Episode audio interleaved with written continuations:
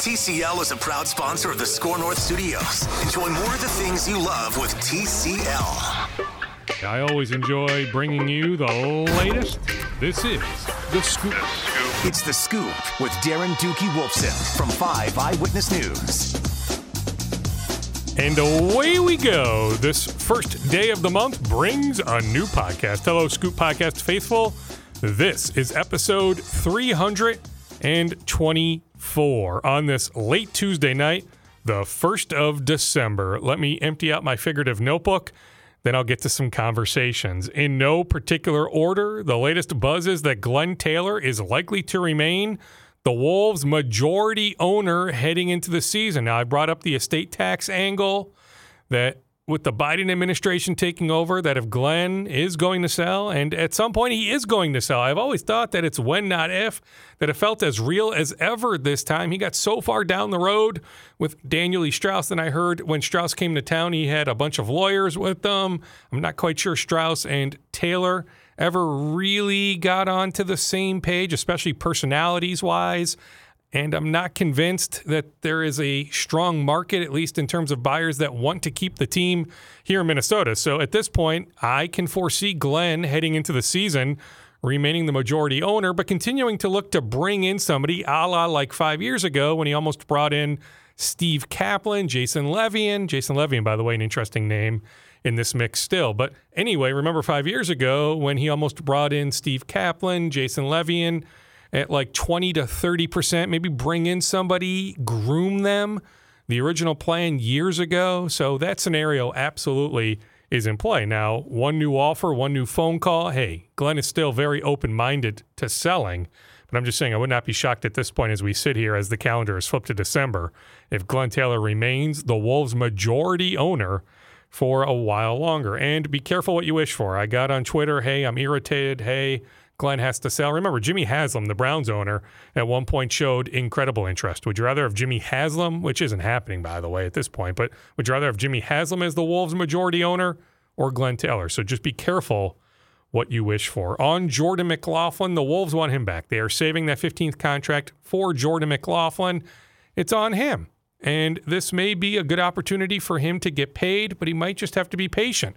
The Wolves want him back, but no surprise, they want him back largely on their terms. So if Jordan wanted to, if he wanted to cave, Jordan McLaughlin would be on an airplane tomorrow morning and he'd be practicing with the Wolves in a couple days. So he has a decision to make. Will the Wolves bend? I don't think they're going to bend much, but maybe some new talks happen in the next 24 to 48 hours where they bend a little bit. But make no mistake, bottom line is the Wolves want Jordan McLaughlin back. He's a restricted free agent. So the Wolves definitely have the hammer in those negotiations. Nothing new on the Arnie Kander front, the sports science guru who was here in, when was that, 2015? He's incredibly close with Karl-Anthony Towns, incredibly close with Ryan Saunders. Gersson Rosas has talked to Arnie.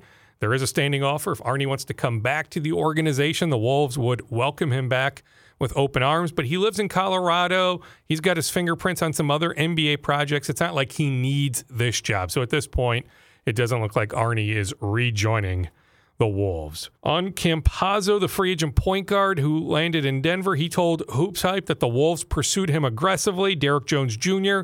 told the New York Times that the Wolves made him a very interesting free agent pitch that first night of free agency a couple Fridays ago. The Wolves talked trade with the Cavs about Larry Nance Jr. They talked trade with Orlando about Aaron Gordon. They talked trade with Houston about PJ Tucker. Just another reminder reading the Campazzo story on Hoops Hype earlier today that the Wolves pre draft, draft night, that first day of free agency, those first 48 hours of free agency, had their fingerprints on all sorts of potential moves. It's not like it was just Ricky Rubio and Ed Davis or bust. I mean, there were numerous scenarios where Rubio doesn't land here, where Ed Davis doesn't land here. The plan all along was to retain Malik Beasley and Juancho Hernangomez, their two main restricted free agents, which they did. On Hernangomez, I'm told his incentives are not reachable. His third year option date is June 30th, 2022. On the Gopher football front, I hear there's optimism that they will be able to reopen the football offices on Thursday. All signs point to them being able to play the game at Nebraska on December 12th. There is some chatter December 19th instead of playing a crossover game that the Gophers could potentially make up that game at Madison against Wisconsin. Kirk Herbstreit, who's great on ESPN on Tuesday night on ESPN, laid out a pretty bold accusation that he hears that some teams have bailed out from games for the fear of, of being blown out. They wanted to avoid the humiliation of, of being blown out. I can just tell you because the Gopher football season has not been great so far for myriad reasons. But the Gophers absolutely wanted to play a couple weeks ago at Wisconsin. They wanted to play this week against Northwestern. It's legit over there. I mean, it's over 20 players with COVID 19, over 20 staff members with COVID 19. I know of one very well known player that has tested positive. No symptoms. I mean, for the most part, no symptoms. So all these positive cases over there, and it has spread over there. I mean, I know one staff member who is positive he got it from a player. It just it you know you're in close proximity. It's going to spread that way. But thankfully, no major symptoms from just about everyone over there. So all signs point to the Gophers being able to get back to work here pretty quick and prepare for that Nebraska game on December 12th. Will Parks, the safety, let go by the Philadelphia Eagles today. The Vikings had some trade interest in him a few weeks ago. They actually offered him in March more money than Philadelphia. He is subject to waivers. Does he get to the Vikings? Do the Texans claim him? Do the Lions claim him? The Lions also made him an offer back in March. But if he gets to the Vikings, keep an eye on the Vikings potentially claiming the safety that played in Philadelphia. We know, I know at least, that they really like him. Dalvin Cook is fine. He'll be good to go Sunday against Jacksonville. Adam Thielen expected back tomorrow, Wednesday, for the Vikings. Ezra Cleveland is feeling a lot better. The foot injury, it looks like he should be back practicing before the week is over. Maybe not necessarily Wednesday, but potentially Thursday or Friday. Whether he plays Sunday against Jacksonville remains to be seen. But I do know that Cleveland is doing very, very well. The Vikings had a scout at the Iowa Nebraska game last weekend and the Ole Miss Mississippi State game. On the Twins front, we all know that CHS Field, the St. Paul Saints, will be the Twins AAA affiliate. It's something we've talked about going back months upon months. It's always pointed this direction. But in terms of an official announcement, don't look for an official announcement anytime super soon. Yes, before the month is over, but it's not like it's happening late tonight or even tomorrow. No sense it'll happen tomorrow, Wednesday, December 2nd. We are still a few days out from an official announcement, but it is happening. Too bad on Trevor May.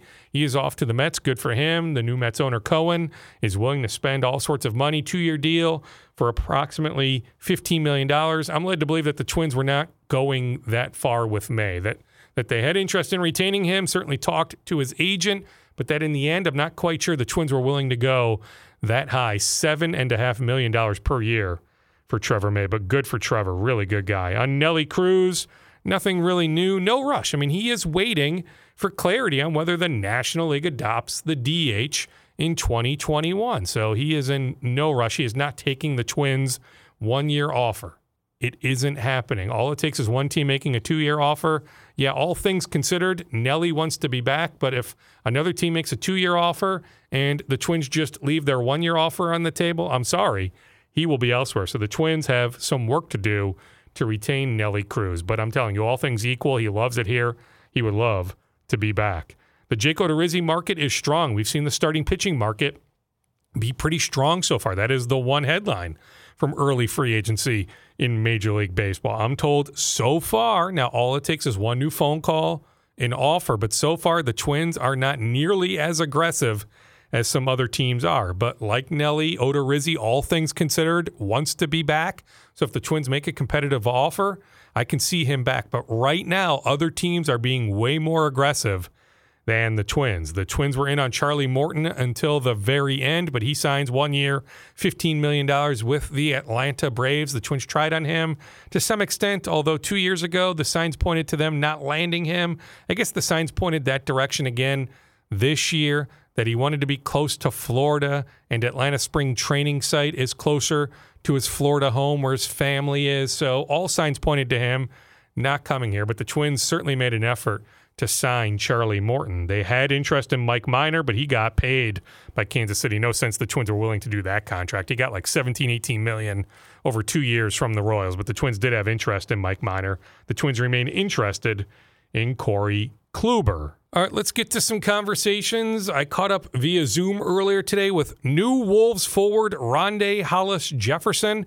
He was on his way to the airport, so presumably by the time you listen to this, he is already in Minnesota. He'll go through the COVID testing and should be on the court when the Wolves have their full team workouts in a few days. The Wolves getting Rondae Hollis Jefferson on one heck of a deal, a non guaranteed contract. John Hollinger, who I respect at The Athletic, had Jefferson entering free agency at around $11.5 million per year. We get it. There are shooting warts, but he can guard the one position, two position, three position, four position, and five position. He legitimately can guard all five positions. He's only 25. For the Wolves to get him on a non guaranteed contract is one heck of an addition. I can see him making the team. Now, would they punt on Jaylen Nowell? He's got a non guaranteed contract. If Jordan McLaughlin comes back, there would be a guarantee there. So the decision would be Naz Reid, non guaranteed, Jaylen Nowell, non guaranteed, or is there a different trade to be made? Naz Reid will be here. So the question is is it Jaylen Nowell, or do they work out some other transaction if they end up adding Hollis Jefferson?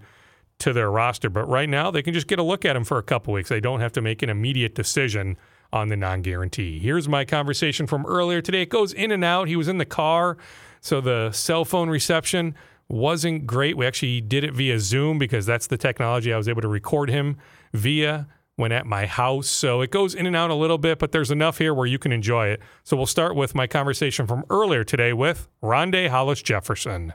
And the way I edited it is I asked him just his thoughts, his excitement level on coming here to Minnesota. I hit the record button too late. So I lead into my conversation with Rondae Hollis Jefferson with that very question. How excited are you to come to Minnesota? Excited, you know, to get there, get to work. Couple of familiar faces in the in the program.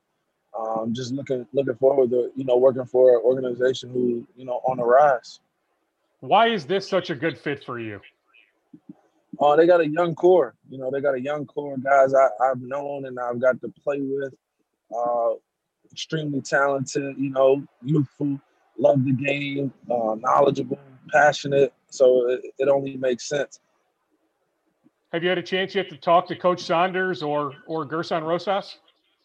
Uh, yeah, I talked to I talked to Coach. You know, we um, we just talked about you know everything uh, moving forward. You know, trying to build, trying to grow.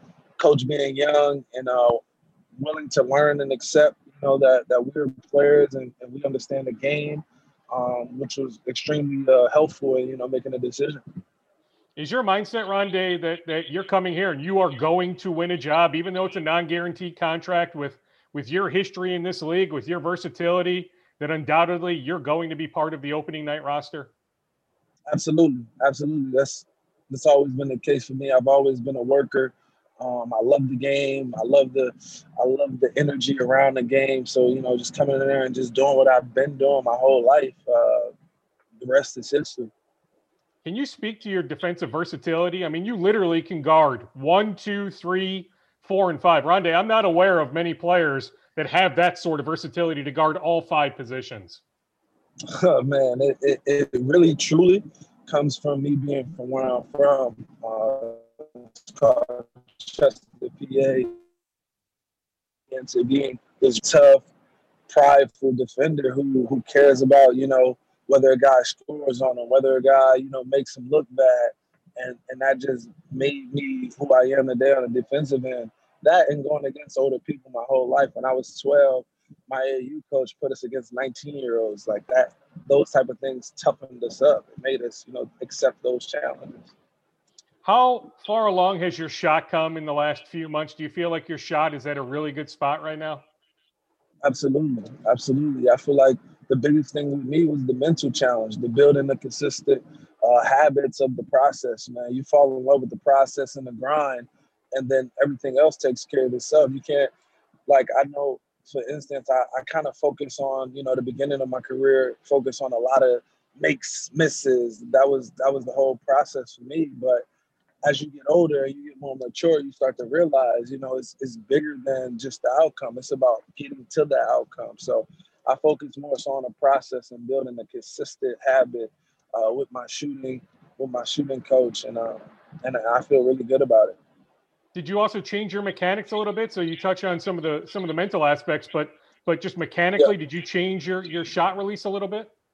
Yeah, I try. I I, I tried uh, to really really focus on you know not bringing the ball over my head um, and over exaggerating the extension on how far it was from my body and going straight up from there. I know once you go back to the natural way of shooting, it'll kind of just feel more comfortable, but over exaggerating, you know, having it away from your body and going up kind of helps you from bringing it back over your head. So once I I, I started working on that and, and doing it twice a day, going in the gym and just shooting and shooting, um, and really you know thinking about it consciously, it started to you know you, you start to feel it. Like when you wake up the next day and you go shoot, you're not worried about oh do I shoot like this or no, you're like this is how I shoot. So now it's just about doing it day in, day out, and just believing in it, and then the rest take care of itself you really like to involve your teammates. I mean, just looking at your assist numbers, your assist rate numbers. I mean, you really mm-hmm. enjoy setting up your teammates, don't you? Yeah, yeah. I'm, I'm gonna be honest. When I like when I was growing up, I was always either the best kid on the team or the biggest. So like the coach would just give me the ball, and I was never a selfish guy where I would go get 30. It would be like, all right, Rondae has 18, but he has nine rebounds and seven assists or whatever the case may be. It was just because I I felt the joy and seeing my teammates happy as well because I knew I had the ball. So I knew it was like, all right, I can get to the basket when I want to. I can make a drive or a play when I want to. But I'm going to need you guys to help me on defense. I'm going to need you guys to, you know, feel this energy as well. So now, as I'm being a facilitator, I know if he made that shot or he got that layup, he's going to help me on defense if I get beat. So that that's always been my mindset, um, and it, and it's worked for me extremely well. How maddening, Rondae, was the free agent process, and how many different opportunities did you have where Minnesota stood out over over other offers? Um, yeah, I had I had quite a few offers, you know, and um, the biggest thing for me was just uh, being able to come in and compete and have that have that chance to be able to show, you know, who I truly am, um, and just what I, I, have been able to do on a on a day in and day out basis. Uh, coming in and competing, ten years old, uh, playing in New Jersey. Um, I know D'Lo for a little while now. Ed Davis is like one of my, my closest friends in the NBA. So like, it, it, it just all made sense. Yeah, I mean, you know what? Expound on that. I mean, Ed Davis is literally one of your one of your best friends. Yeah, yeah, it's crazy.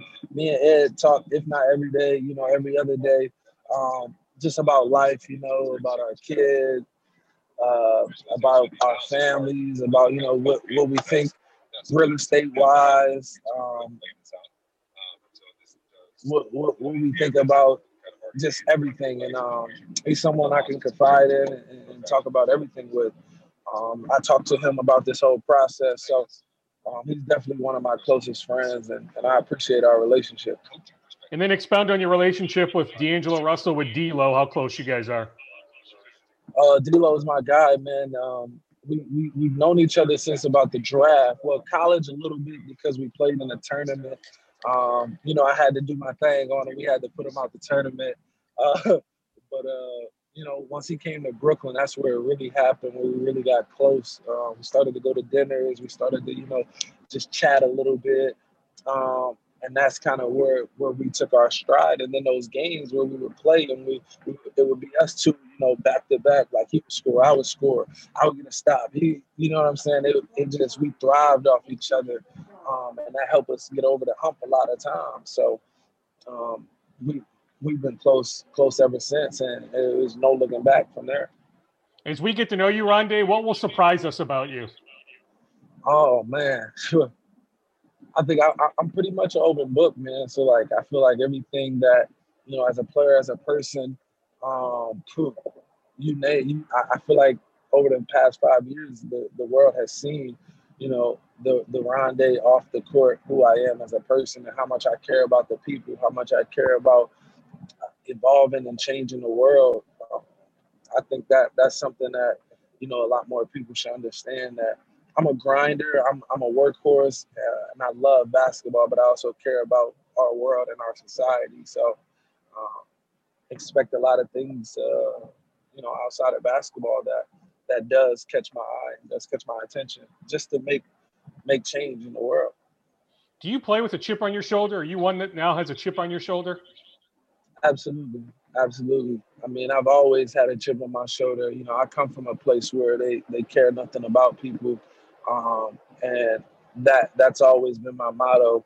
Um, so you can definitely expect, you know, coming in a dude who, who has no time to beat around the bush, who has no time to play the play the game of the of the of, of the friend when you see me on the court. Once we step in between the lines, it's business. It's it's nothing personal. So um, expect my best every night. I'll leave you with this. One thing that does surprise me. So my older son is doing the distant learning thing. So he has your card, okay, from a couple years ago. And on the nice. back of the card, it says that you are close friends with a couple figure skaters, Olympic figure skaters. Yeah. Is that right? yes, yes. The Shibutanis. Yeah. So where where did that relationship come from? And and it, it must just speak to just how eclectic you are, and you probably have a wide range of, of friends. Yeah, yeah, definitely. I mean, it, it started with a organization that I'm a part of uh, called Right to Play. I don't know if you heard of it.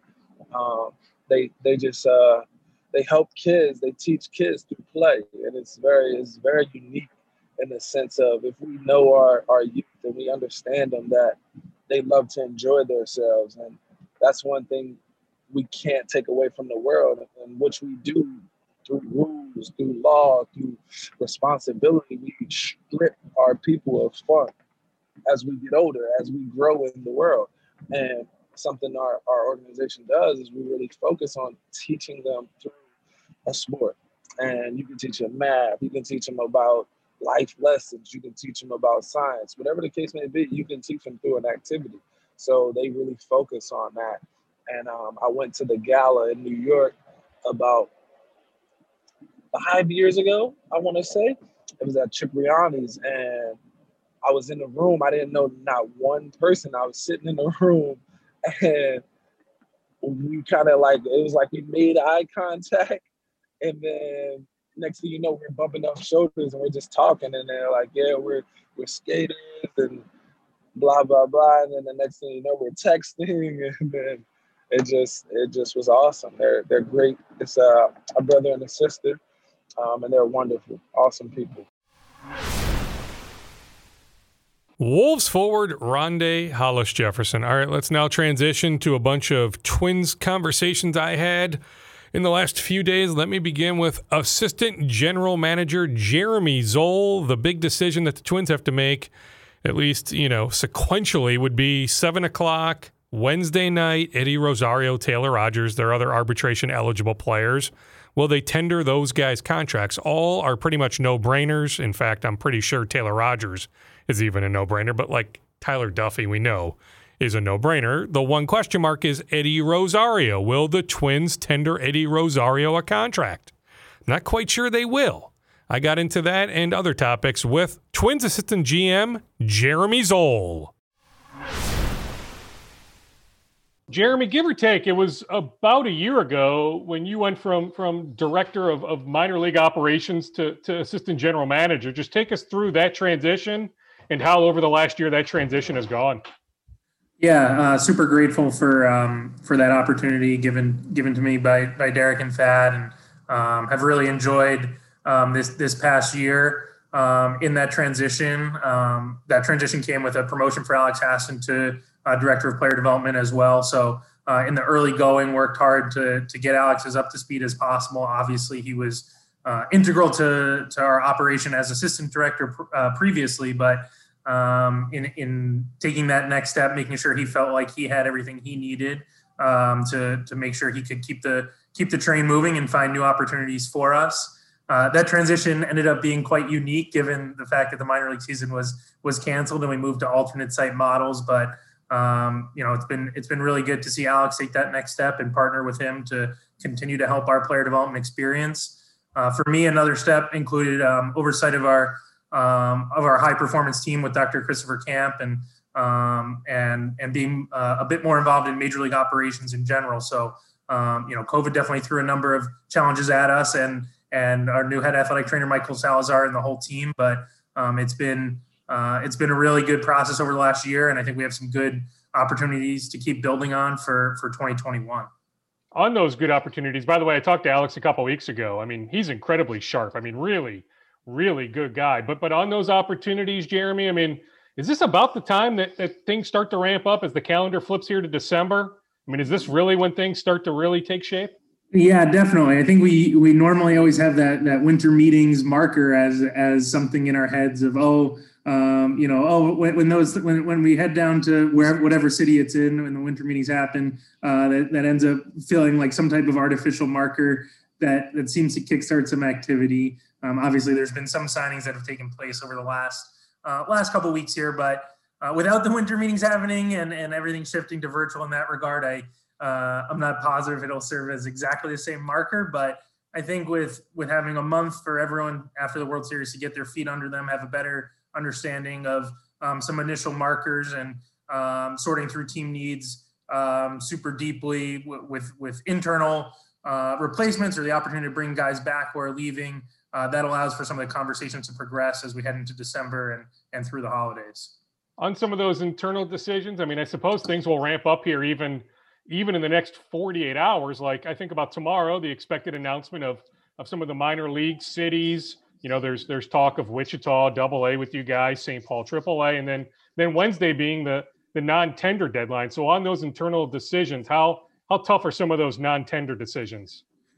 Yeah, definitely so many factors to work through there, and um, you know we were able to use uh, the opportunity in in the the weeks leading up to this to um, to work through some of those decisions, factor in how you know are there agreements we can come to ahead of time, are there um, trade possibilities we should be vetting, and that allows Derek and Thad and, and the group to really work through a number of different conversations uh, so that we feel before we do make make any of those decisions, uh, tender, non-tender, otherwise, we we feel like we have as much information at our disposal to to finalize those.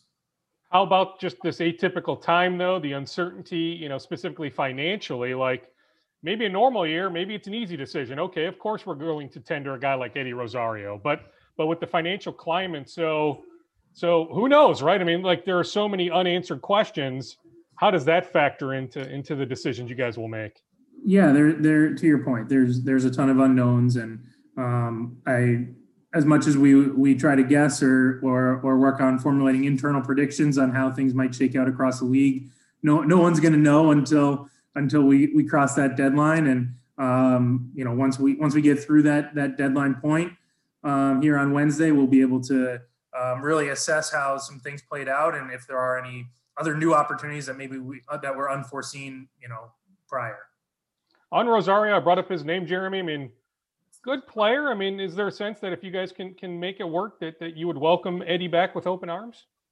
I mean, what what Eddie's done for the organization, you know, coming coming up through the system, but over over his time here over the last five years, it's um, you know, he's he's been an important piece of the um, of the of the puzzle and a, and a positive offensive contributor for for the organization. So you know, we want to remain open to to any and all possibilities that that we're thinking about. I think one of the things that Derek and Thad have done have done such a phenomenal job of of over the last few years is remaining open minded and, and creative uh, to to how we solve any of our uh, roster decisions and and see this one as as very similar how much easier is it to be open-minded and creative when when you have the depth that you do? Like I think about a guy like Brent Rooker and Trevor Larnach, and we saw Alex Kirilloff come up at the end of the year. So specifically when talking about outfield depth, you guys have that. Yeah, I think I think some of the names you brought up and others just just add options and opportunities for us to to explore and um, you know to see what Brent did when he came up um, in the big leagues before, uh, taking a hit by pitch off the forearm, you know, was was really cool to see after all the work he's put in to, to put himself in a spot to to to really match lefties and um, and serve as a as a right-handed bat in the lineup. So um, all of the guys that, that we're looking at give us give us opportunities to to solve the problem problems we're trying to solve with the roster, with betting the trade market, um, with considering free agents and and so on. So we're you know the, the more options you have, the, the more creative you can be for sure. How is Brent? Speaking of Brent, how is how is Brent doing after his surgery?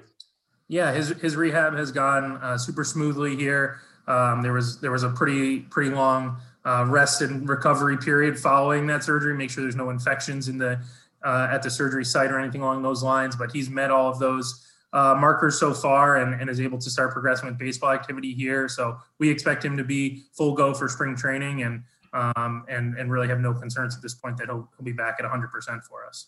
Then I suppose the other guy that had offseason surgery, Jorge Polanco. How's how's Jorge doing?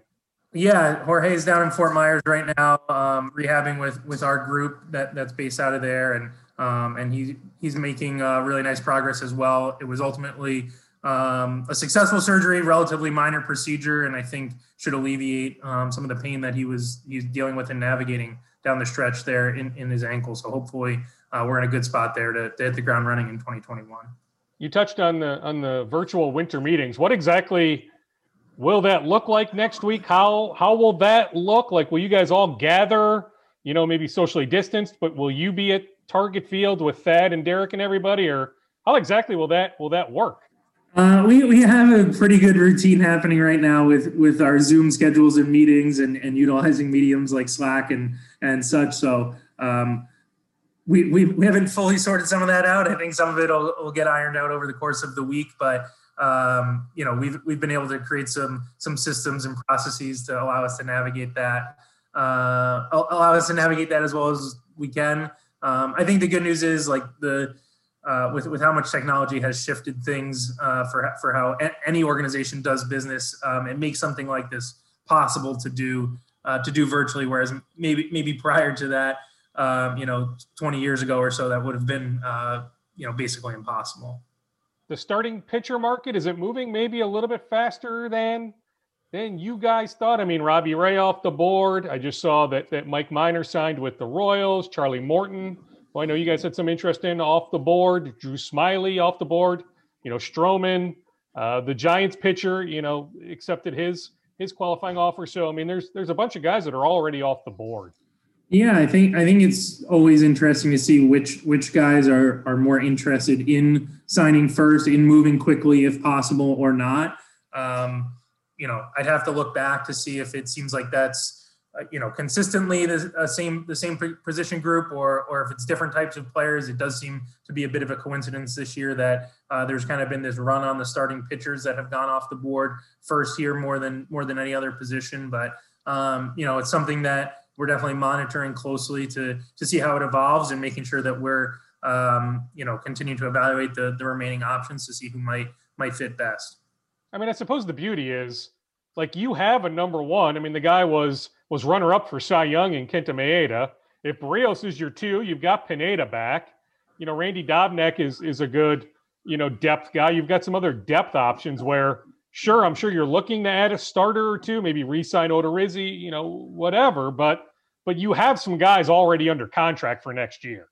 No doubt. This offseason feels feels notably different than last offseason where we were coming in looking at um, Berrios, you know, anchoring down the rotation for sure, and then um, you know, unclear, you know, wanting to know more about how Randy Dobnak might be able to back up what he had done in 2019, and um, you know, trying to figure out this, the next steps that that Lewis Thorpe and Devin Smeltzer might take. We, we were able to learn more about all those guys this year, and to your point, have um, Maeda and Pineda uh, locked into the rotation already. So that allows us to to navigate uh, fewer fewer fewer needs and holes to solve for, and um, I think we're in, in a good spot to, to figure those things out. You talk about learning more about some specific guys there. Who who or what surprised you in 2020? Uh, I think that 2020 was was full of surprises, uh, primarily uh, world, world pandemic related. But um, you know, I think whenever you see um, someone a situation occur like what what Randy Dobnak did in 2019, climbing four levels and um, you know going from high A all the way up to the big leagues and performing well, and then you just have those unknowns and um, I don't know if it, if I would go full blown surprise in that regard because we we liked what he had done and he had shown a lot of markers uh, that he was going to be able to continue to be successful. But to see him uh, roll out there for uh, 10 or so starts and, and continue to do his thing, continue to fill up the strike zone, um, you know, w- was really cool to see. And, and I think um, you, you never know uh, when, when someone has that quick of a run through, through a system, what that might look like. And um, that, that was a real, real positive for us for sure. Jeremy, how do you guys balance just the the wacky nature of 2020? Like I think about a guy like Taylor Rogers. Like to me, that's a no-brainer. I would tender Taylor Rogers, but but the numbers dipped in 2020. But like it was still a relatively small sample size. So whether it's Taylor or another player, good or bad, how are you guys balancing what what you saw in 2020? Yeah, it's it's a really hard problem to to solve that I don't know that anyone has perfect answers for. Unfortunately, I wish we did, but you know, it, it as we look at uh, what happened during the 2020 season, it'd be the equivalent of a full season trying to make decisions after you know right after the, the calendar turns to June, and usually usually teams are pretty uncomfortable doing that, wanting to allow things to play out over um, the course of June and July into the trade deadline, and and obviously over the course of the full season where where relevant. So that definitely makes things challenging. We do our best to look at some underlying markers and factor in all the information we can, but um, it's it's definitely um, a, a, unique situation and, and, a harder problem to solve than than normal. Um, so so we're we're doing our best to, to get to the bottom of all that. How would you classify how trade talks are going right now? I mean, if you want to lay out specifics, go for it. But generally speaking, how would you classify how trade talks are going? It feels familiar to me personally in the realm of lots of, um, you know, essentially all the teams checking in with one another, and, and we're we're get, you know getting updates of needs and um, potential areas of surplus and and how teams are um, viewing what what they're trying to tackle and and and where they might be more comfortable dealing from or not. So um, a lot of information gathering over the course of uh, November, which which feels you know more familiar than not compared to prior years. So not, nothing um, too crazy different in that regard, despite the unique circumstances of, of 2020 and, and the and the off season we're in. But um, you know we'll we'll see if that that changes at all over the course of uh, this month heading into heading into Christmas. On your guys' needs, I mean, I guess what what are your guys' needs? I mean, I suppose you know signing a pitcher, maybe just re-signing Odo, but but signing a starter. I mean, you have some free agent relievers, so I suppose you know re-signing one or two of those guys, or signing an outside reliever, and maybe utility guy, and and obviously Nelly's up in the air. But but when talking about your guys' needs, what are they? Yeah, I think you hit on a lot of the right the right areas there. You know, we feel like we have um, really strong cores in um, in the rotation and and in the bullpen, but um, rounding out um, the, the, depth and the pieces uh, for those areas is, is definitely important with the losses that uh, we're looking at with, you know, losing Odorizzi and Hill and, and Romo and Clippard and, and so on. So, um, you know, rounding out both of those groups will definitely be important. And, um, you know, with, with both um, Marwin and, and Adrianza becoming uh, free agents, you know, taking a look at ways to, to solve the utility problem is definitely on our minds. And, um, you know, to the to to some of the earlier points we've talked about and and thinking about position flexibility, it does allow for uh, some potential creative solutions there to, to think through and different ways that we might be able to to go about solving that problem depending on uh, some decisions there. On Nelly, how much of, of a priority is it to to find a way to bring him back? Yeah, I, I mean, what he's done over the last two years for for the organization has been has been phenomenal, and um, you know he continues to um, continues to put up great numbers um, as as one of the you know as as an unbelievable right-handed bat in a, in a lineup that that's done great things over the last couple years. So um, you know we're we're doing our best to continue to to find ways to to make that all work, and um, it's definitely definitely front of mind for for the group. I mean, he defies all logic in so many different ways, right, Jeremy? Where where you just don't expect a 40 year old to do what he did. Like, I don't know what to expect if if if he's back or wherever he is, he's going to play for somebody next year. Like, what to expect at the age of 41, right? Like, I don't know how to how to comprehend that. I, I hear you, and it, he he's definitely putting himself in some some pretty unique and, and rare territory with what he's done. So um, you know, it's a credit to, to him and, and the work that he's put in to to maintain his body and and and stay healthy. And um, you know, he's he's extremely committed to that with with how he prioritizes sleep and nutrition and his workout regimen. So um, you know, for, for him to be able to continue to produce at, at that age, you know, he deserves all the credit for that for sure. On Odorizzi, is there a sense, Jeremy, that, that he's more the pitcher we saw in 2019, the 2020?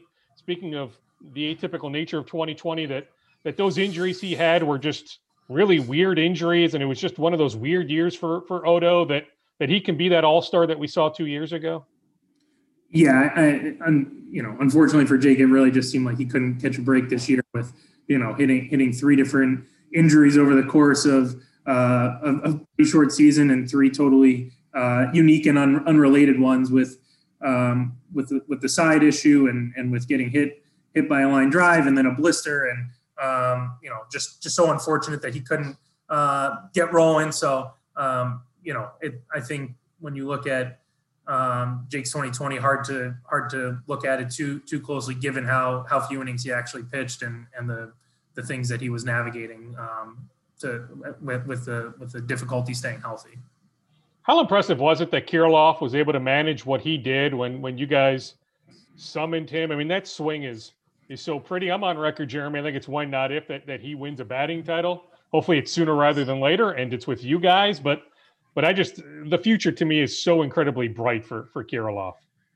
Yeah, it was um, really really exciting moment for Alex, his family, the the whole um, player development and, and scouting, uh, all, all, of the members of, of, player development and scouting within the organization to see Alex come up. Um, you know, he, he, navigated some injuries of his own throughout his, his minor league career, continued to uh, just keep on doing his thing and um, put himself in a position where um, we were able to to to make a call in a, in a playoff series to, to give him an opportunity was was unbelievable for him and uh, cool to see him step in and um, you know step right into a lineup and put together some some really uh, professional at bats and uh, and get get that first hit uh, on the board for him. So you're just you're anchored at home right now, and it's just a lot of what we're doing right now: Zoom calls with with Derek Thad, Rob, and, and the rest of the front office as you guys plan everything out? Yeah, right now the Target Field offices remain closed except for essential business as as we work to um, keep everyone safe and healthy. So um, we have a, a, daily call amongst uh, Derek and Thad in the in the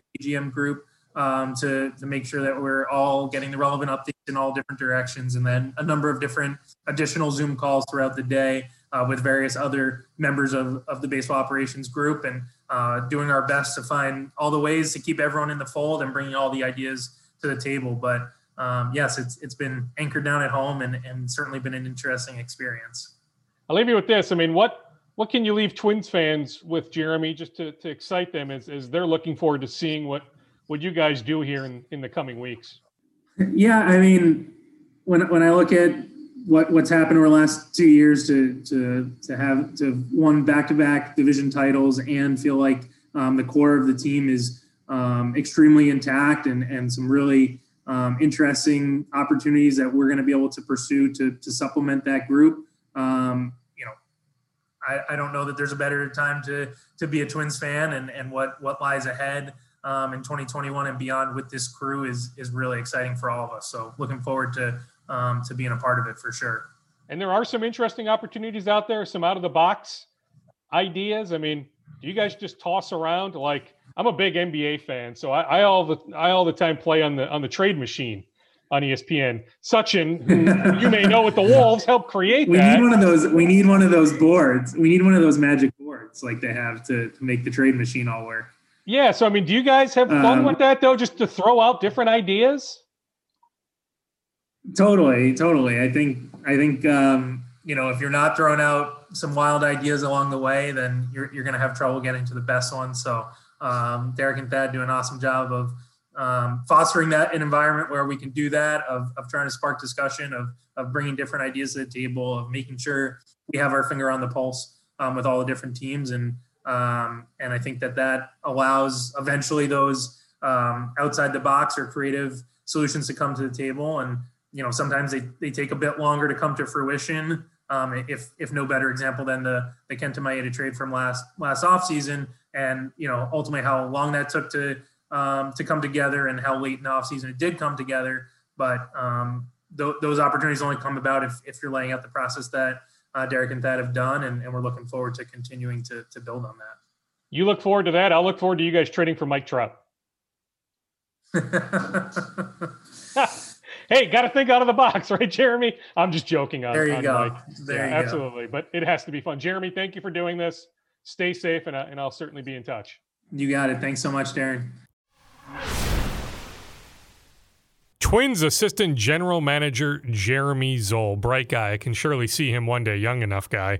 I can surely see him one day running his own front office. So I talked to Jeremy on Monday. Signs were pointing to Tuesday today being the day that Major League Baseball would announce all the new minor league affiliates. Well, it didn't happen today. It doesn't look like a reminder. It's happening tomorrow. It is going to happen. It'll happen this month, but maybe more realistic is sometime early next week. I also asked Jeremy about Brent Rooker. He gave me a legit answer on Brent, but I figured, hey, why not just go to the source himself? So I caught up with Brent Rooker, Twins outfielder slash first baseman. Here's my conversation with Brent Rooker. Have you had a chance the last couple weeks just to reflect on on just the roller coaster of, of all the good and then the unfortunate injury that that 2020 brought your way? Yeah, for sure. Um, you know, like you said, it was definitely kind of a kind of a whirlwind of a couple weeks there. Obviously, getting the initial call up was extremely exciting, and then really fun to just kind of get get my feet wet, get starting to roll, um, starting to starting to play an important part of the team, uh, play well, and then to have it all end so quickly was obviously uh, not the way you know I wanted it to end. Um, it definitely uh, seasoned it in a different way than I wish it would have. But I'm thankful for that experience I got um, during that you know week and a half, two weeks. Uh, you know, just the initial opportunity to get up and start playing and kind of see what everything's about and kind of get used to the routine was um, you know something I think will pay off in the future. Take me back to that moment. Was it Alex Hassan who made the phone call to you the night before, saying, "Hey, Brent, you know, head over here to Target Field. You're you're joining the big league roster." Yeah, it was Alex called me um, about 10:30 that night. I guess uh, we had a day game doubleheader the next day. So first pitch, I guess the first game was 1 p.m. Um, and he called me at about 10:30 that evening and said, "Get over there in the morning, be ready to play." Um, I think you're in the lineup for the first game, which I was. So obviously that call was really fun. It was one I've been waiting on for a long time. You know, one I've kind of been dreaming about um, forever. So it was it was a pretty cool moment. Then that first plate appearance. Correct me if I'm wrong. Were you hit by a pitch? You get in the batter's box presumably you're all jacked up, and next thing you know, you're hit by a pitch. Yeah, I got to 0-2 pretty quickly, and then it was able to battle back. I think got the 2-2, and then he tried to throw a back foot slider that uh, ended up coming a little bit too far in and hitting me. So it was kind of a nice way to get the first, uh, you know, on base thing out of the way, uh, ease the nerves a little bit, and maybe make me a little more comfortable moving forward. And then later that game, first hit, first RBI.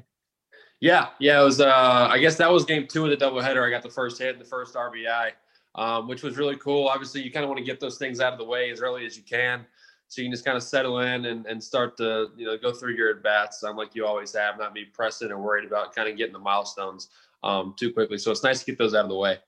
Where do you have the ball? Um, the first hit ball is behind me. If I can turn you, you can see it. It's on the shelf. Yeah, nice. One of those. Uh, we got a little case for it and everything, so we got it all framed up and uh, sitting on the shelf in uh, our little office at our house. I mean, you got a hold of that ball, right? Wasn't it like a rocket? I mean, you know, we're we're big now, you know, us stat heads on on exit velo, right? I mean, the exit velo of of that first hit, if if I recall, was was pretty darn high.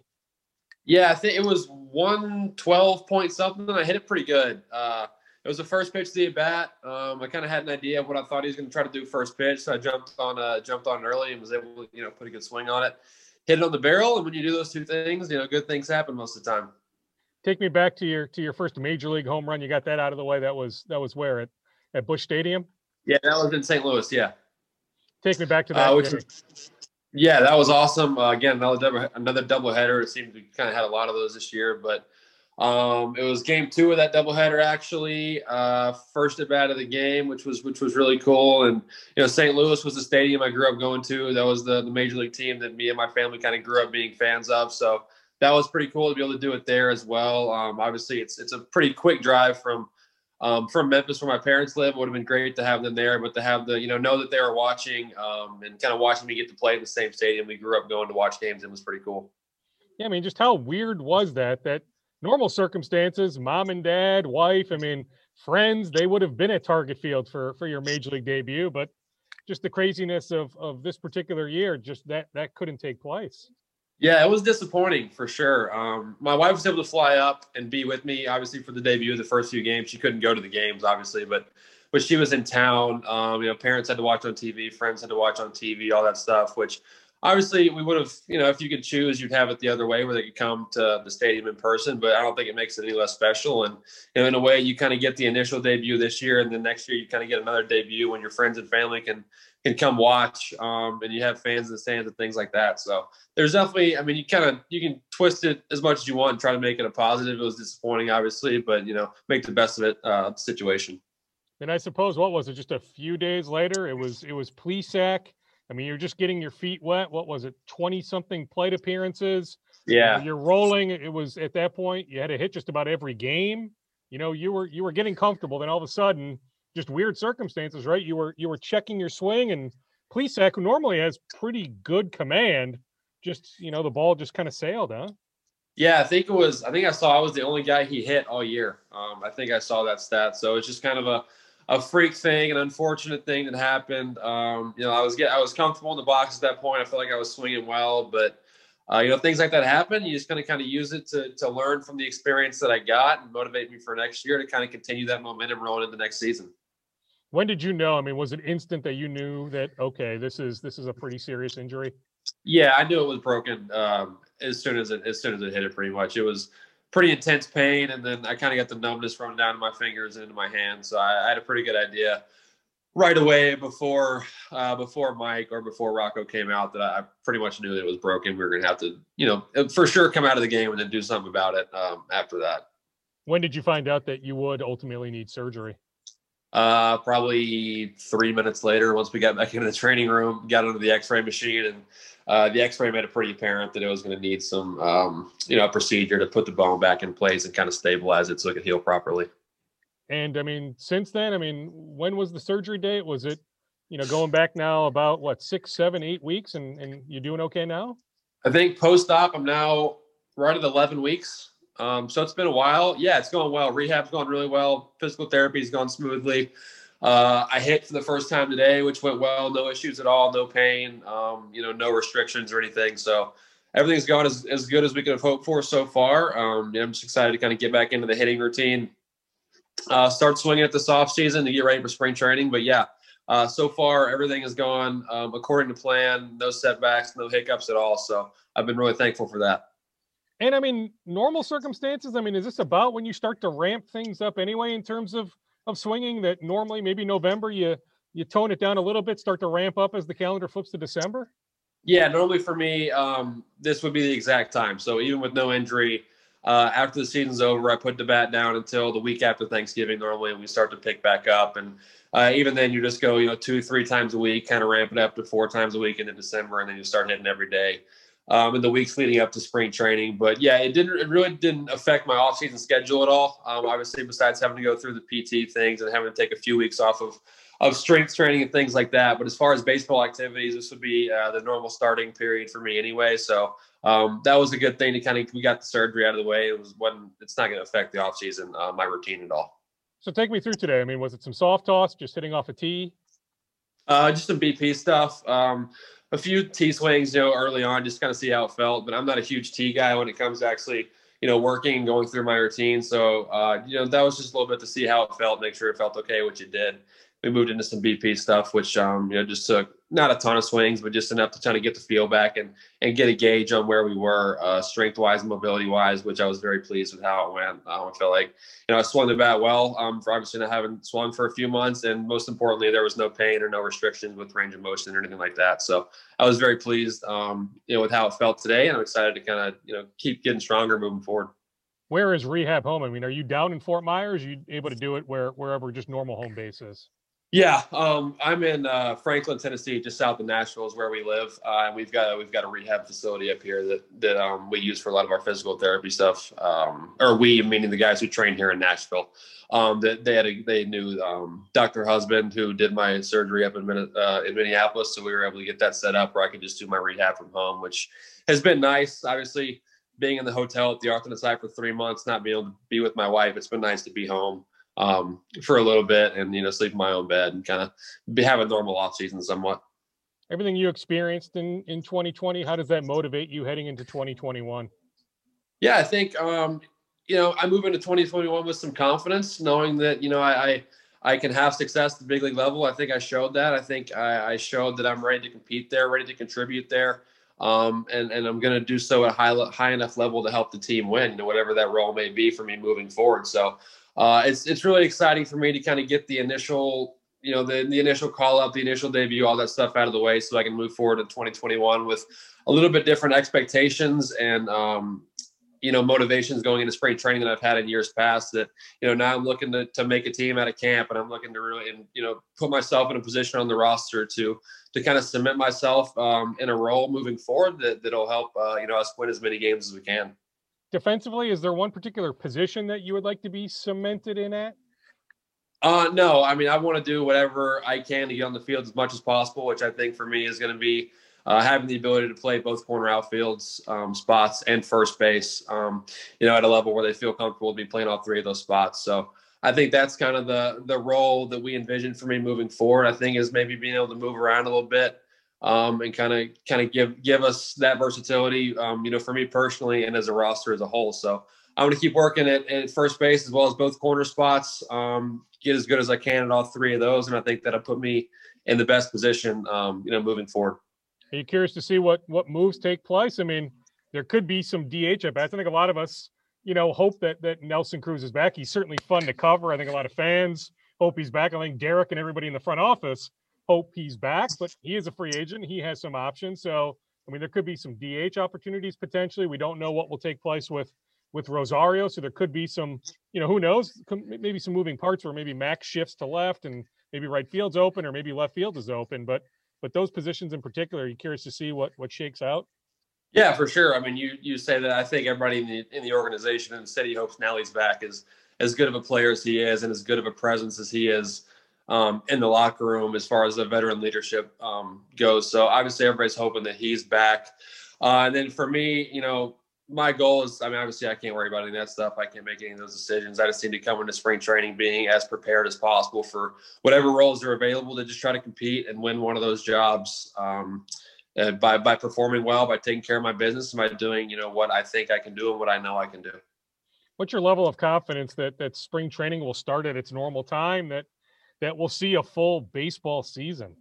Yeah, that's a good question. I don't think anybody really knows at this point. I mean, I'm sure somebody does, but they haven't informed us if they do. Um, so we're just kind of sitting around waiting to hear, you know, the rumblings of spring training being pushed back a month or six weeks or whatever it is. Uh, I haven't, you know, no one's heard anything concrete about any of that. But, um, you know, the good news is we're prepared for things like that to happen. We're prepared for uncertain start dates, as that's what we went through last summer for a good, you know, two and a two and a half months. So it might be the the off season just drawn out a little bit more. It gives you a little bit more time to prepare. Um, for whenever spring training does start, you know you're ready to go when it uh, when it fires up.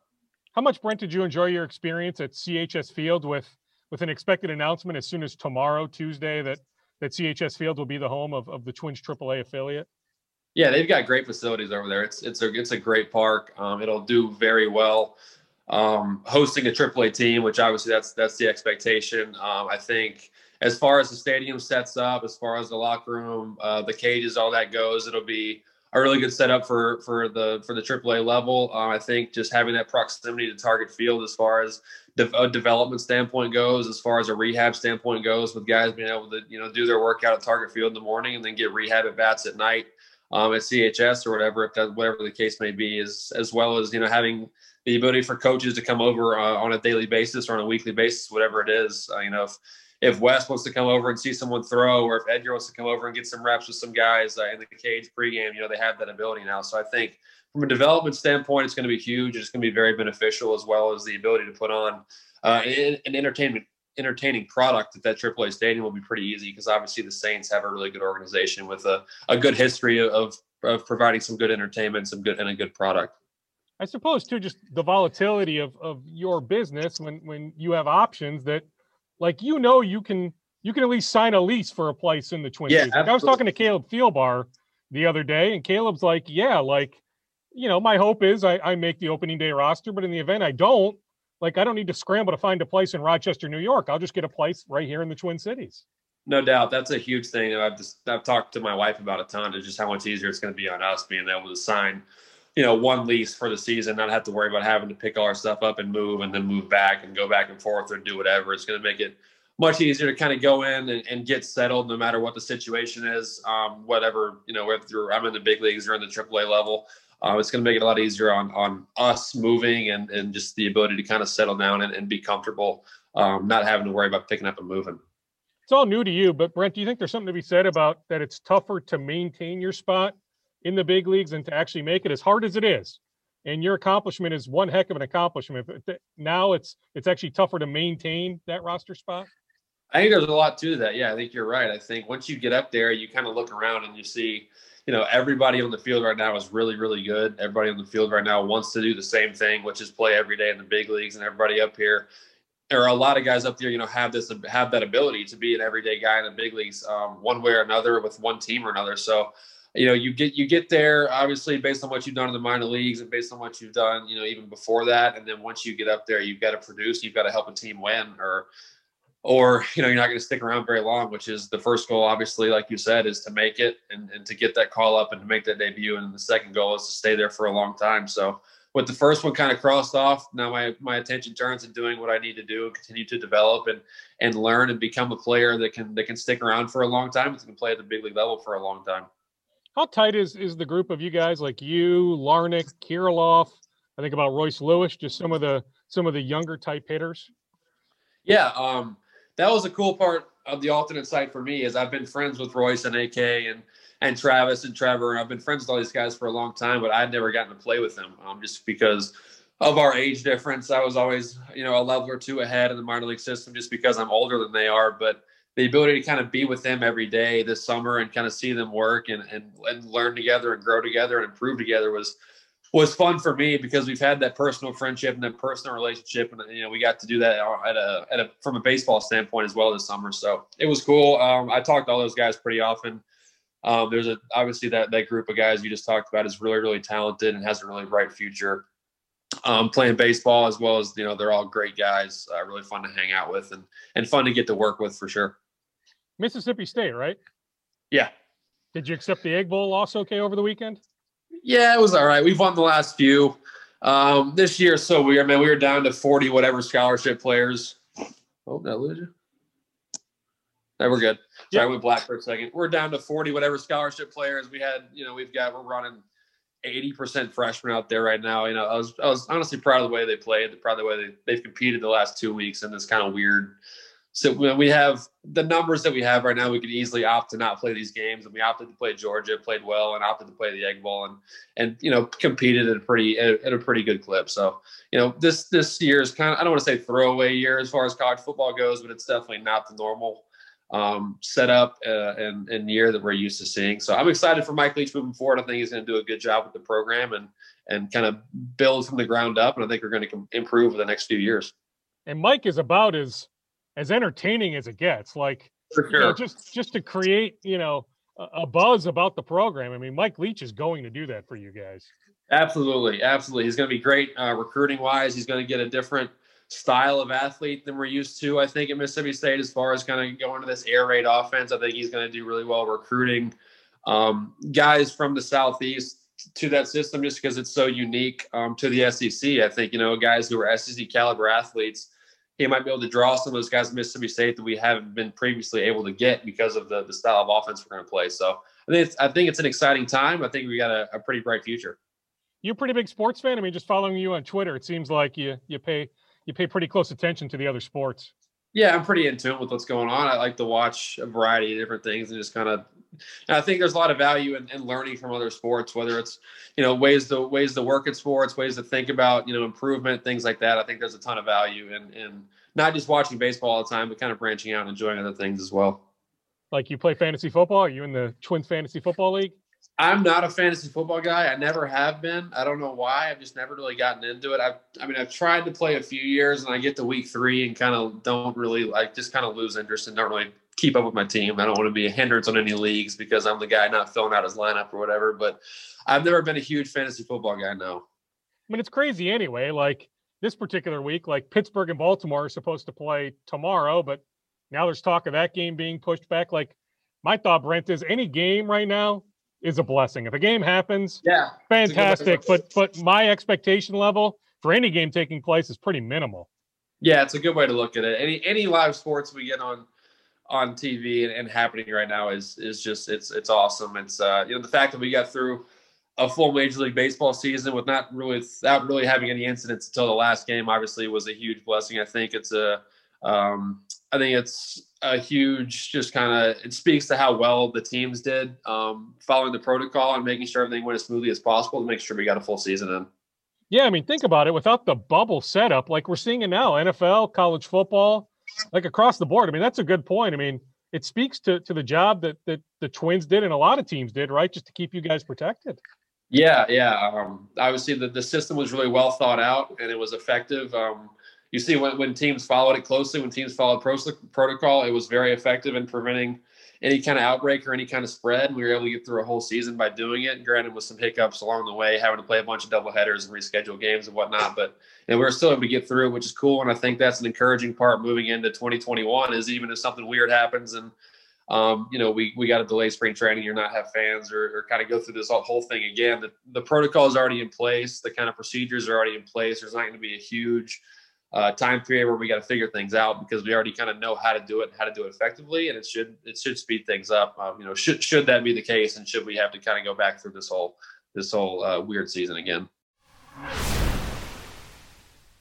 Brent Rooker of the Twins. So, as that interview was playing back here on the podcast, Ken Rosenthal, the first to report, absolutely no surprise, but that Eddie Rosario is on outright waivers. The Twins have tried to trade Eddie nobody wants to give up anything and then have to pay Eddie close to $10 million via arbitration. He'll land somewhere eventually, but he's not making $10 million a year. So, bottom line, the Eddie Rosario Twins era, it was a lengthy era. He did some good, fun player, entertaining player. Put it this way you never knew what the heck was going to take place there in left field or at the plate, although his plate discipline got a lot better this year, but the numbers just not there to justify being paid $10 million a year. So, bottom line, Eddie Rosario's time with the Twins is over. The aforementioned conversation I had with Caleb Thielbar that I brought up with Brent Rooker is about to come your way. My conversation the other day with Twins reliever Caleb Thielbar. Caleb, it was about one year ago, give or take a few days, but about one year ago, you signed back with the Twins just how incredible has the journey been? Put into words how incredible it's been just this last year for you. Well, it's been, I mean, it's just been a lot of fun. Obviously, it's the team that I, that I care most about. And, uh, you know, it's just a fun summer to be back with them, uh, you know, win a division title, uh, play, get to play in the playoffs for the first time. Um, you know, it's just an incredible group of guys. I mean, group that I've played with coming up. Um, and I'm just I'm just happy to see you know most of them have the success that they've had, and you know to be a part of it for a little bit while longer uh, has been awesome. How about your own individual success, though, Caleb? Just the story of of perseverance. I mean, correct me if I'm wrong. It was April of 2015, then August of 2020 between major league appearances. I mean, that's as good as it gets. Yeah, I mean, there was there was a long obviously there was a long time in between them, but at the same time, um, you know what happened with with with my arm and everything, and I, I, had to figure some things out. And you know, I wish it wouldn't have taken five years, but um, you know, sometimes a sometimes the journey's worth it. I mean, I'm just I'm just thankful that I was able to keep playing that long uh, and stay healthy enough to do so. But you know, being being back with the Twins is obviously where I wanted to be the whole time. So um, it's a it, it's pretty awesome that it actually happened, and I'm just just real thankful for it. What were some of the key, some of the adjustments that you made? I mean, to me, the obvious one would be, you know, just mastering that that what is it, 68 mile per hour curveball. I mean, did you have the curveball going back five, six, seven years? Is that a new pitch that you developed? Uh, eh, well, I mean, I always threw a curveball, but it wasn't as good as it is, it is as it is now. Uh, still working on it a little bit.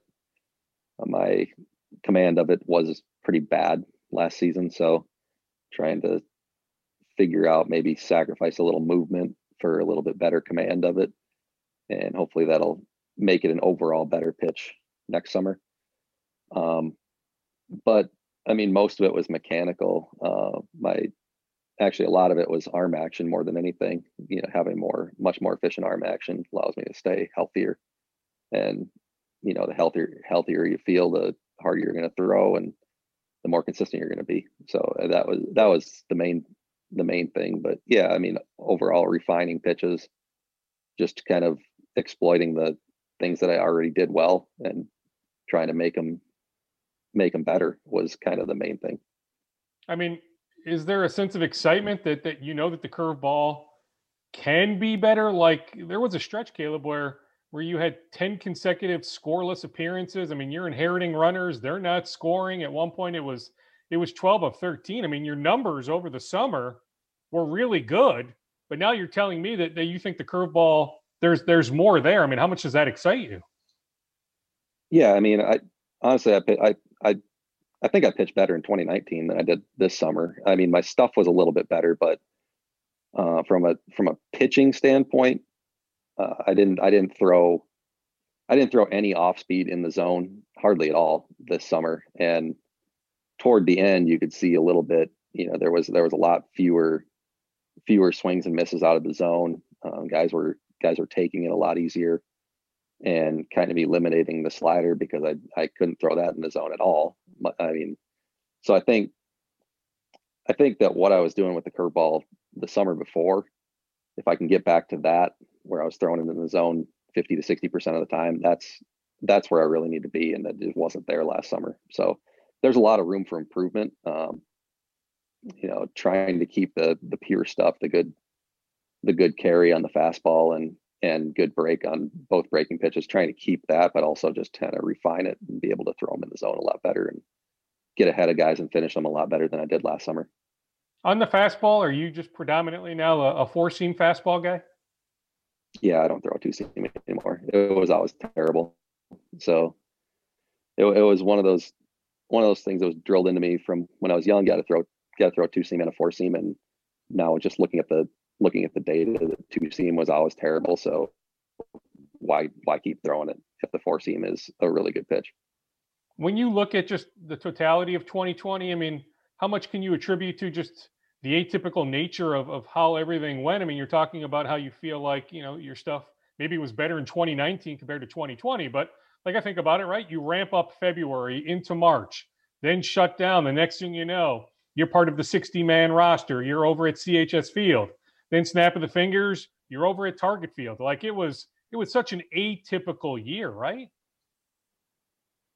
Yeah, I guess you know having the having that real short spring training once we actually got rolling again that that kind of played against me a little bit. I feel like um, you know spring training was was really good. I was really ramping up well, and I think had my best outing of the spring by far was the was the last one, and really felt like I was in a good spot uh, moving forward. And then we got shut down for a couple months, and it's kind of hard to keep that. It, it's really hard to keep keep the consistency when you're not facing hitters for I don't know what was it two to three months, and then when we got back, we just never never quite got to got back to where I was in the spring, and then. Um, but fortunately, was able to kind of figure things out in St. Paul and and got called back up, and and uh, I guess the rest is history there. Because of the atypical nature of of 2020? Do you change anything? You know, these months as the calendar flips to December, you know, how you normally would prepare December, January into February. Do you do anything differently this year compared to previous years? Uh, I'm doing I'm doing some things a little bit differently. I you know, I never I never stopped throwing for the last about 3 years now. So that's not totally different, but getting back in the weight room right away was was a change that I made after talking to some guys about how they go about their off-season routines and um, you know getting back and getting back in right away really helped to uh, i guess i guess kind of shorten the curve of of the soreness that you get when you first start lifting again and and really be able to keep the strength and build on that. And i think i've seen some really positive things so far this this off season and really trying to uh, just from a throwing standpoint work on work on velocity was not happy at all with my velocity this summer and have really seen some some positive gains there too. So looking forward to hopefully we'll have a, a normal spring training. I you know, I'm not counting on it, but hopefully that'll happen and and uh, be able to show off what I've been working on, I guess.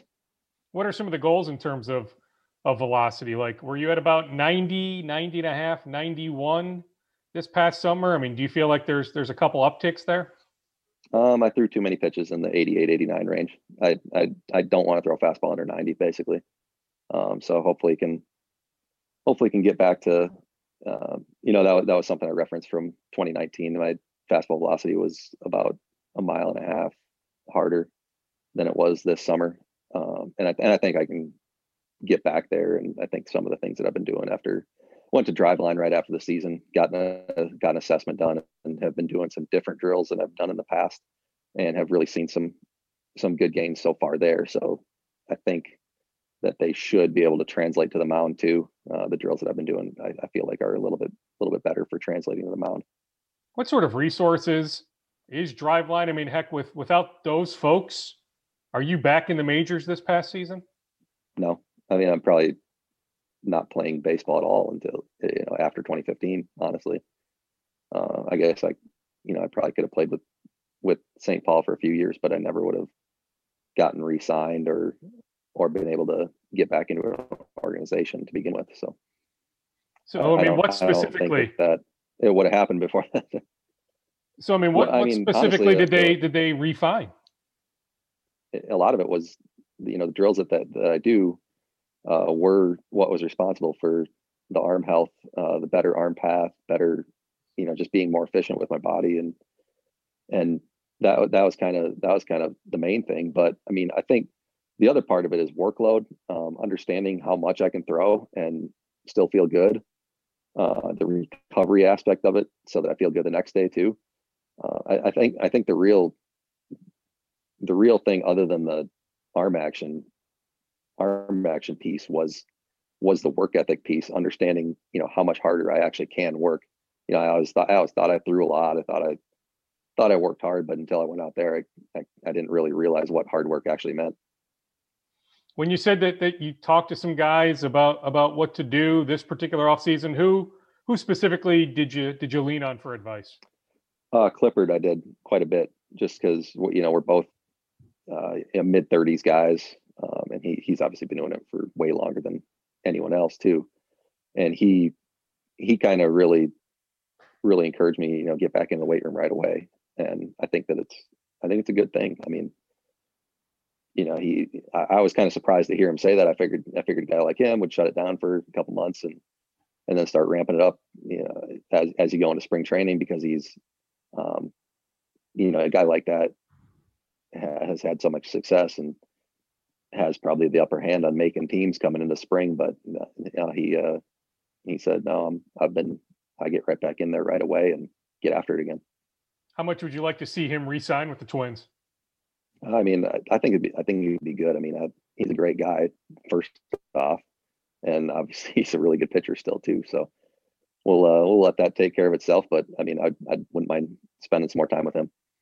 I don't know in this COVID world how much face-to-face interaction you've had with with folks there in in South Dakota or you know via your hometown or or wherever. But but how often over the last you know handful of weeks when you've had some interactions with folks how often do you just get the well wishes and, and people just saying, Caleb, your your story of perseverance is is remarkable. Yeah, I mean, quite a bit. Honestly, it was, it's the the the thing that kind of struck me is, you know, I, I have a fishing trip with with some high school friends every every fall, and and they were saying it to me, and that that was kind of cool because it's always been, you know, that's a that's a trip for. I mean, we just uh, give each other crap the entire time, so to hear them, you know, say genuinely like we're we're really happy for you and everything. I mean, that's that's that's that's when it's really cool, and you know, I really appreciate that. When you look at at 2021, I mean, is your mindset that that you need to head to Fort Myers, presuming that we have the semblance of of normalcy, some sense of normalcy, a regular spring training, a a regular regular season? Is your mindset that you need to go down to Fort Myers and win a job that that just because you had success in 2020 that you're not guaranteed anything for 2021? Yeah, absolutely. I mean, I think I think the only the only spring I actually felt comfortable and I probably shouldn't have was 2014 spring when I actually made the team out of camp. But um, after that year, it was pretty clear that nothing nothing's going to come easy. And I guess that's kind of been my mindset every every camp that I've gone to is to is to make the team, uh, regardless of whether it happens or not. Um, that's that's kind of the mindset. And I, don't, I mean, I don't I don't see why you'd go to camp with any other mindset, honestly. I mean, unless you're unless you're a guy that's absolutely locked in, no chance you're going to the minor leagues. I mean, you have to go down there with the mindset that I'm gonna I'm in a competition and I have to win the win the job. How do you think the way last year ended for you guys, the playoff loss to Houston, how much does that motivate you? How much do you think it motivates the team? I mean, we all we all know what the what the record is right now, and I mean, obviously none of us none of us are trying to add to that. And Like we want to we want to win. We want to win a World Series. I mean, that's that's the bottom line. That's the that's the whole reason we play. So, I mean, I feel like I feel like the you know the last couple years gives guys motivation to come back and and get that monkey off our backs and and go as far as we can. I mean, we we have the pieces to do it. It's just a matter of a matter of finally getting it done in the playoffs. And I think that this is the group that can do it. We just got to get out there and get it done. I hit you with a couple more. All signs point to CHS Field, where you were in the summer, where you played for the St. Paul Saints, being the AAA home of the Twins. I think we'll have some news here as soon as as soon as tomorrow, as soon as Tuesday. Just how how cool will that be that CHS Field will be the the AAA home of the Twins? Yeah, I mean, I think it's a I think it's a win-win all around. Honestly, I mean, it's a obviously it's a great stadium, uh, great fans, pack that place out all the time. You know, the Saints do a really good job with the marketing and everything, and you know, it's a, it's a win-win for the players. I mean, especially guys that are going to be bounced up and down. You know, you don't have to worry about having a place in Rochester, place in in Minnesota. Um, you can just get your own place all summer long, and no matter where you are, you're you're good. I think from that standpoint, it's that that's probably the biggest one on the players side. Um, but yeah, it's it's going to be a fun place to play. I mean, it's it's obviously a great place to go to a game. It's a great place to play, and just a and to make that a AAA atmosphere is going to be even better, I think, for the fans and the players. And the setup when you were there in in July for those first couple days in August, I mean, everything was first class from your experience in the summer there. I mean, St. St. Paul's first class for you know all the all the time that I've been there. Even when they were playing at Old Midway, I mean, it was it was still a first class organization. They still did everything the right way, and you know, I think that getting to getting to have their chance in AAA is going to be is going to be really cool for them, but also really cool for the fans and the players too. And I'll leave you with this: is is the plan still to be coaching there at Augustana? I don't even know what what the season might look like, but but are you helping out at Augustana as pitching coach? Mm-hmm yeah, I'm still helping out, helping out down there. It's been it's been fun. We have a we've we got a really good group of guys, so that's that's kind of that that was kind of the main motivation for coming back and you know continuing to help them and and it's been a fun fall helping them out and and uh, I'm guessing the the spring will go really well for really well for us out here too. And I mean, you just you keep helping them out, so like you know now and and as we get deeper into December, into January, until you head to Fort Myers, you'll be there pretty regularly. Yeah, I mean, that you know, right now it's a it's a pretty small group because the you know they've shut the school down now. Now that Thanksgiving break hit, you know, the last couple weeks are at home, finals are at home, but there's still a group group of guys that are are from the area that are still hanging around, and so I've been going down there a couple times a week and helping out with them and getting my getting my work in too. So it's been a it's been a it's been a good situation all around. And then your wife is is coaching college basketball. Their their season is is off the ground. Yeah, they just started. Uh, got a big win on Saturday over Iowa State, so that was a that was a good good win to start the season. But uh, as far as I mean, we'll we'll see. I mean, it's it's it's up in the air as much as any other college sport. So we'll see how it all how it all works out. But so far, so good through one game anyway. Yeah, I mean, I, we just got news that the the Gopher football game on Saturday is now canceled. You know, last Saturday was this canceled. coming Saturday. Yeah, the one this against Northwestern. Okay. Yeah, so okay. I mean, you're right. I mean, at this point, you know, correct me if I'm wrong, but the way I view it, Caleb, is any game we get, especially at the collegiate level, any game we get is a blessing.